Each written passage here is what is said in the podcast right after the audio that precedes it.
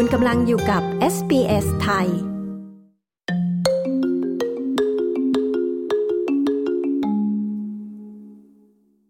ปกติแล้วนะคะ ทุกๆ วันที่ 1 กรกฎาคมของทุกปี จะมีการเปลี่ยนแปลงในเรื่องของวีซ่าที่ออสเตรเลียค่ะ เราไปพูดคุยกับคุณธนาวัน หรือคุณจอยโรจนาเวศ Migration Agent คนไทย ที่จะมาอัปเดตถึงการเปลี่ยนแปลงต่างๆ ที่จะเกิดขึ้นค่ะ คุณจอยยังได้อธิบายถึงการที่ประเทศไทยนะคะ อยู่ที่อันดับเทียสว่ามีผลต่อการยื่นวีซ่าอย่างไร อะไรคือสาเหตุ ดิฉันชลดากรมยินดี SBS ไทย รายงานค่ะ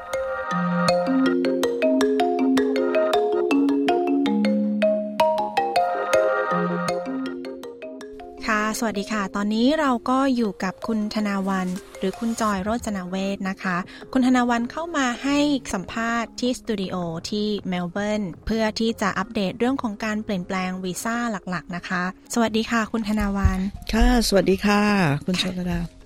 เรียกสั้นๆว่าพี่จอยแล้วกันนะคะ ดีดีค่ะ โอเคค่ะ แล้วพี่เรียกสั้นๆว่าเชอรี่ได้ไหม ได้ได้ขอบคุณค่ะ ด้วยความที่วันที่หนึ่งกรกฎาคมเนี่ยค่ะของทุกปีเนี่ยก็จะมีการเปลี่ยนแปลงในเรื่องของวีซ่าทีนี้ด้วยความที่พี่จอยมาที่นี่อะค่ะ ก็อยากจะให้ช่วยอัปเดตการเปลี่ยนแปลงเรื่องหลักๆนะคะ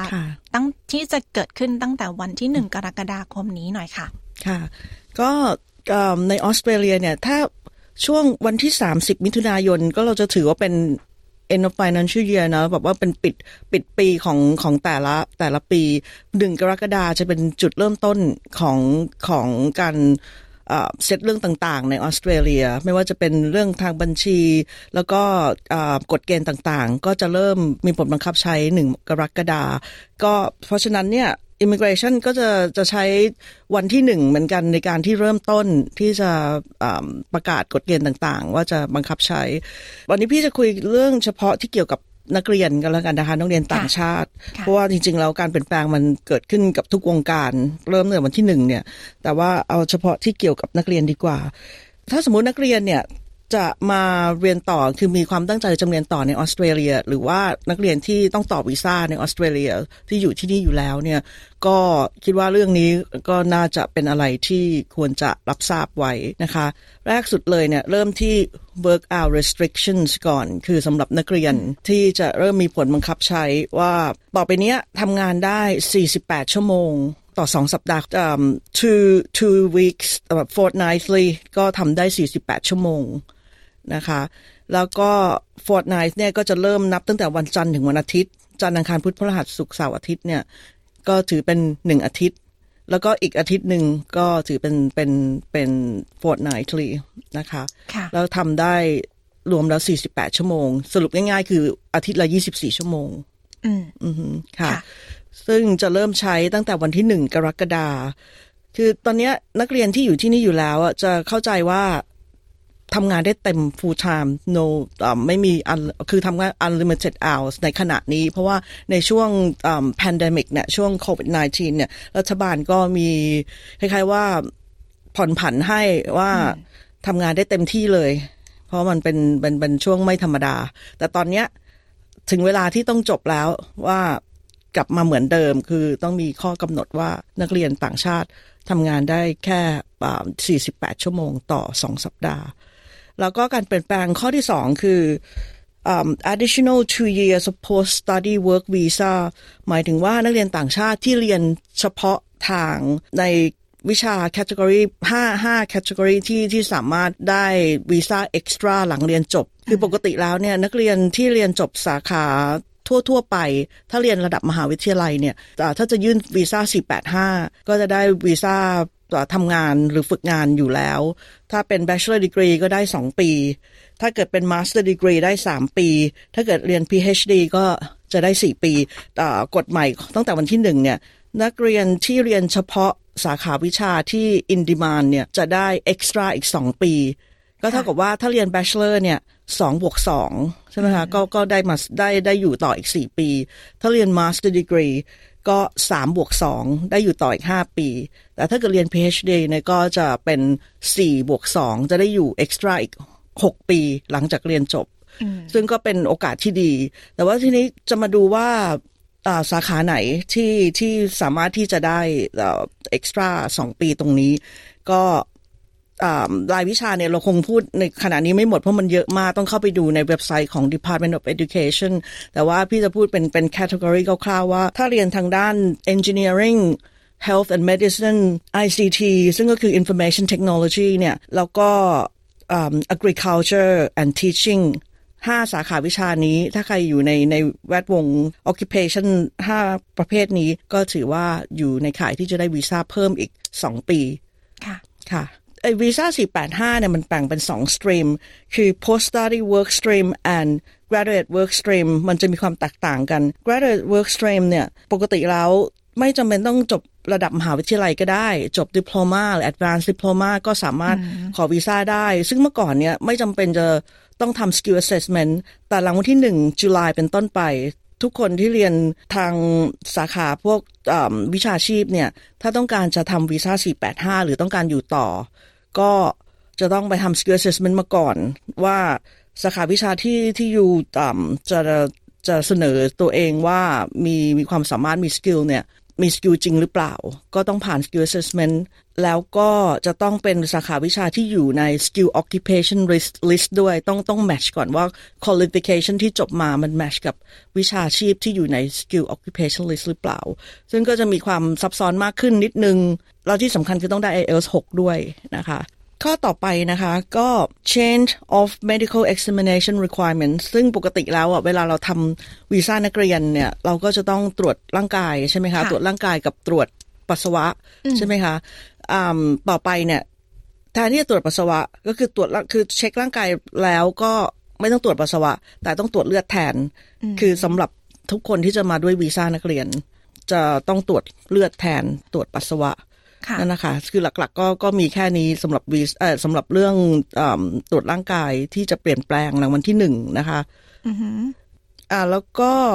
visa fee increase ตั้งแต่วันที่หนึ่ง July ถ้าวีซ่านักเรียนเนี่ย ปัจจุบันนี้อยู่ที่ application fee อยู่ที่หกร้อยห้าสิบเหรียญนะคะก็หลังวันที่หนึ่งก็จะขึ้นเป็นเจ็ดร้อยสิบห้าเหรียญค่ะ ก็เยอะเหมือนกันขึ้นครั้งนี้ ส่วนวีซ่าท่องเที่ยวสมมติมีคุณพ่อคุณแม่ญาติพี่น้องจะแวะมาเยี่ยมเรามาขอวีซ่าท่องเที่ยว ก็ขึ้นค่าฟรีจากร้อยห้าสิบเป็นร้อยเก้าสิบ working holiday visa เนี่ย ค่า application fee ที่เคยเป็นห้าร้อยสิบเหรียญก็จะเป็นหกร้อยสี่สิบเหรียญ เพราะฉะนั้น application fee แทบจะทุกประเภทก็ขึ้นประมาณสิบสิบห้าเปอร์เซ็นอะไรอย่างเงี้ยค่ะ ค่ะ แต่หลักๆ แล้วที่ที่ยกตัวอย่างก็คือเป็นวีซ่าที่เราต้องทำบ่อยๆ นะคะ ส่วน อีกเรื่องหนึ่งที่จริงๆเราก็ไม่ได้เกี่ยวกับนักเรียนโดยตรง แต่ว่านักเรียนส่วนใหญ่แล้วเนี่ยพอเรียนจบแล้วบางคนก็จะได้ sponsorship จากนายจ้าง สมมุติว่าระระหว่างเรียนทำงานพาร์ทไทม์ไปด้วยอะไรอย่างงี้ใช่ไหมคะเราทำงานดีนายจ้างอะเห็นว่าอยากจะให้ทำงานต่อก็จะสปอนเซอร์ทีเนี้ยถ้าเกิดจะสปอนเซอร์ใครตอนนี้นายจ้างจะต้องจ่ายเงินขั้นต่ำเมื่อก่อนนี้มันอยู่ที่ห้าหมื่นสามพันเก้าร้อยเหรียญต่อปี นะคะ ค่าเงินเดือนคือ salary minimum salary แต่ต่อไปนี้ตั้งแต่วันที่หนึ่ง July ก็จะต้องเป็นเจ็ดหมื่นเหรียญต่อปี ถ้าเราจะสปอนเซอร์วีซ่าสี่แปดสองให้ใคร ค่ะ ค่ะ อีกอันนึงก็อาจจะเกี่ยวข้องกับนักเรียนเหมือนกัน คือค่าแรงขั้นต่ำที่ที่ขึ้นจากยี่สิบเอ็ดเหรียญอ่าสามสิบแปดเซนต์เป็นยี่สิบสามเหรียญยี่สิบสามเซนต์เป็นค่าแรงขั้นต่ำต่อชั่วโมงสำหรับนักเรียนที่ทำงานพาร์ทไทม์ค่ะ อีกอันนึงก็คือเรื่อง superannuation fund rate ขึ้นจากจาก 10.50%เป็น 11%คือนักเรียนนักเรียนก็มีก็ eligible ที่จะต้องต้องได้ต้อง entitled ที่จะได้ superannuation จากนายจ้าง เขาก็จะใส่ให้เรา on top of salary หรือ wages เนี่ยแหละค่ะหลักๆก็มีแค่นี้ค่ะ ที่ที่ในการเปลี่ยนแปลงของวันที่หนึ่งจุลายที่กำลังจะเกิดขึ้น ได้ค่ะ ขอถามย้อนกลับไปในเรื่องของอาจจะมีบางคนที่ไม่ทราบนะคะ ในเรื่องของวีซ่าที่ได้ขอได้หลังเรียนจบเนี่ย พอได้วีซ่าในหลังเรียนจบเนี่ย อันนี้สำหรับคนที่ไม่ทราบเรื่องนะคะ คือจะสามารถทำงาน full time ได้ใช่ไหมคะ ใช่ค่ะโอเคค่ะวีซ่า sub class 485เนี่ยคือเป็นวีซ่าที่จริง ๆ แล้วจะทำอะไรก็ได้ จะจะทำงาน full time หรือจะ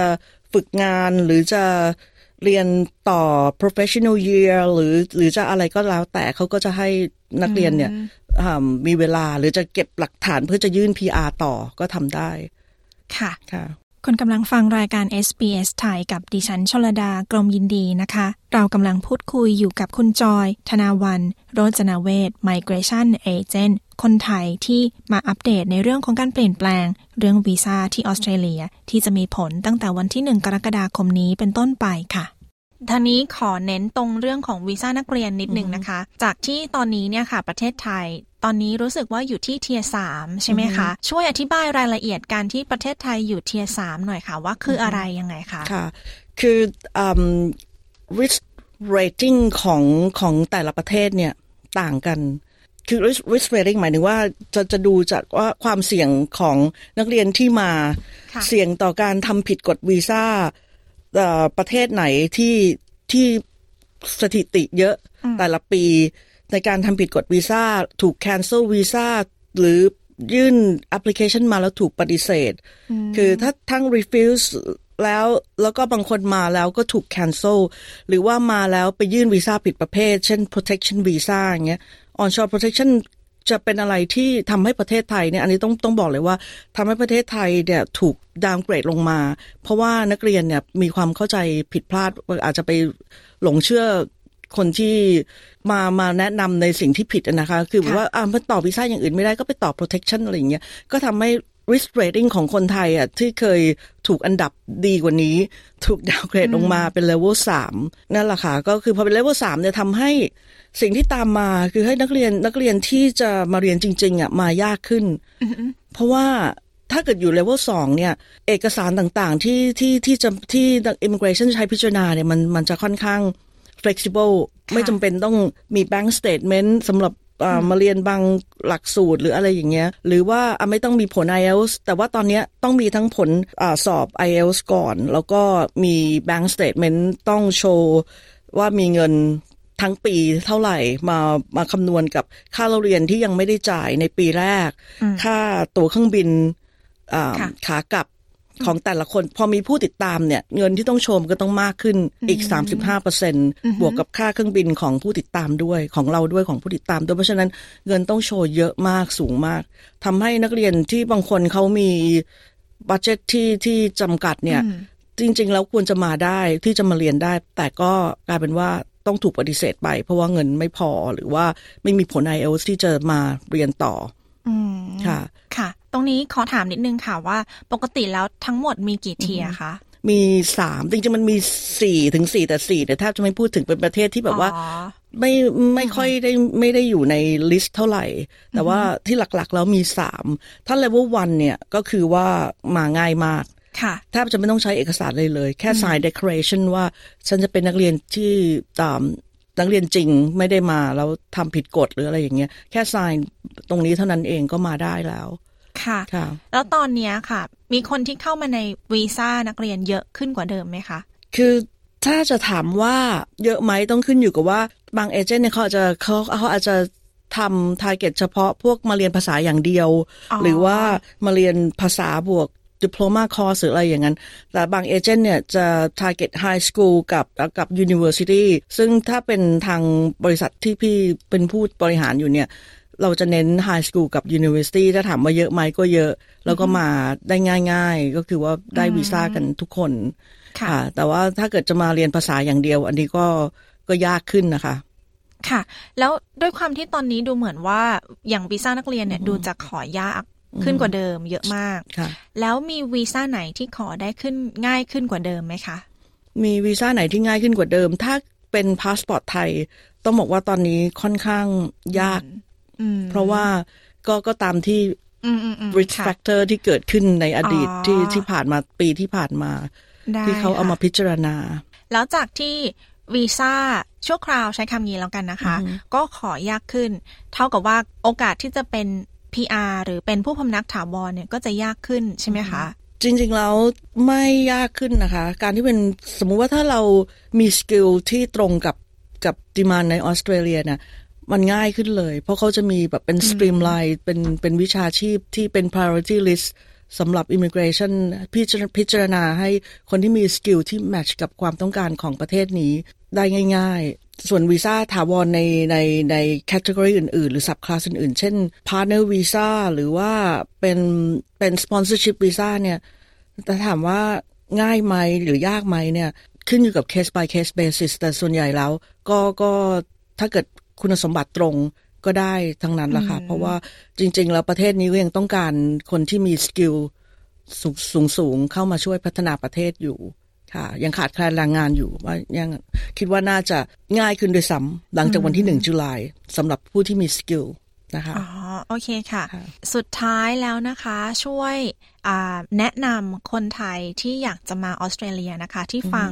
ตรงนี้อยู่ไม่ว่าจะมาเที่ยวหรือมาทำงาน ถ้าจะต้องการปรึกษา migration agent เนี่ยค่ะ ต้องตรวจสอบยังไงคะ เพื่อที่จะไม่ให้มีปัญหา หรือว่าใช้คำง่าย ๆ ว่าถูกหลอกแล้วกันค่ะ ค่ะ ก็อย่างที่เราเห็นกันในข่าวนะคะว่าคนไทยโดนลอยแพจ่ายเงินแล้วไม่มาไม่ได้ เพราะว่ามีคนไปขายฝันว่ามาแล้วมาได้ได้งานทำงานง่าย ๆ อะไรอย่างเงี้ยได้เงินสูง จริง ๆ แล้วความเป็นจริงมันไม่ได้เป็นอย่างนั้น มันไม่ได้แบบง่าย straight forward ขนาดนั้น เราต้องมาดูก่อนว่างานที่เขามาเนี่ย มันคืองานอะไร แล้วตัวเขามีคุณสมบัติแบบไหน แล้วนายจ้างมีตัวตนจริงหรือเปล่า หรือว่าถ้าพูดถึงว่าวีซ่านักเรียนก็ตามเนี่ยนะคะ ก่อนอื่นเนี่ยเราต้องตรวจสอบก่อนว่าโรงเรียนที่เขาที่เอเจนต์เขาแนะนำเนี่ยมันมีจริงไหม แล้วที่สำคัญที่สุดเลยคนไทยเนี่ยไม่ค่อยจะเวลาจ่ายเงินเนี่ยจะไม่ค่อยขอใบเสร็จรับเงิน อันนี้อยากจะเน้นว่าเราจ่ายเงินให้ใครเนี่ย เราต้องมีหลักฐานว่าจากบริษัทที่เขารับเงินเราไป ห้ามจ่ายเงินสด ให้ให้ใช้วิธีว่ามีให้มีหลักฐานมี transaction ที่เราสามารถที่จะ trace ไปได้ ถ้าเกิดจะไปเอาเรื่องเขาที่หลัง มันไม่งั้นจ่ายเงินสดก็คือศูนย์ไปเลย ถ้าเกิดเราติดต่อเขาไม่ได้เขาปิดโทรศัพท์หรือว่าหนีไปเลยอย่างเงี้ยเท่ากับเราเราเสียเงินฟรี ก็ก่อนอื่นนะคะ ที่สำคัญคือหาข้อมูลก่อนว่าเอเจนต์นั้นโปรไฟล์เป็นยังไงทำมานานแค่ไหนแล้ว แล้วก็ ถ้าเกิดว่าเขาทำเรื่องวีซ่าเนี่ยเขามีไลเซนส์ไหม เขามี registration number จริงไหม ซึ่งเข้าไปดูในเว็บไซต์ของ immigration ได้ ลิงก์ไปที่ MARA ค่ะ ก็ migration agent registration authority ค่ะ ได้ค่ะ แล้วถ้าถ้ายังไงนะคะ ในเว็บไซต์ของเราก็จะขึ้นขึ้นรายละเอียดตรงนี้ให้คนฟังด้วยค่ะ โอเคค่ะ ขอบคุณคุณจอยมากนะคะ ค่ะ สวัสดีค่ะ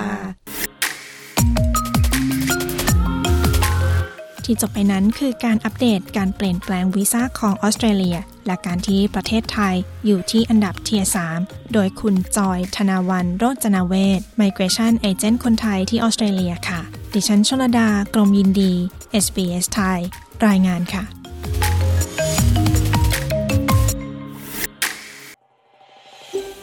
ต้องการฟังเรื่องราวน่าสนใจแบบนี้อีกใช่ไหม ฟังได้ทาง Apple Podcast Google Podcast Spotify หรือที่อื่น ๆ ที่คุณฟัง podcast ของคุณ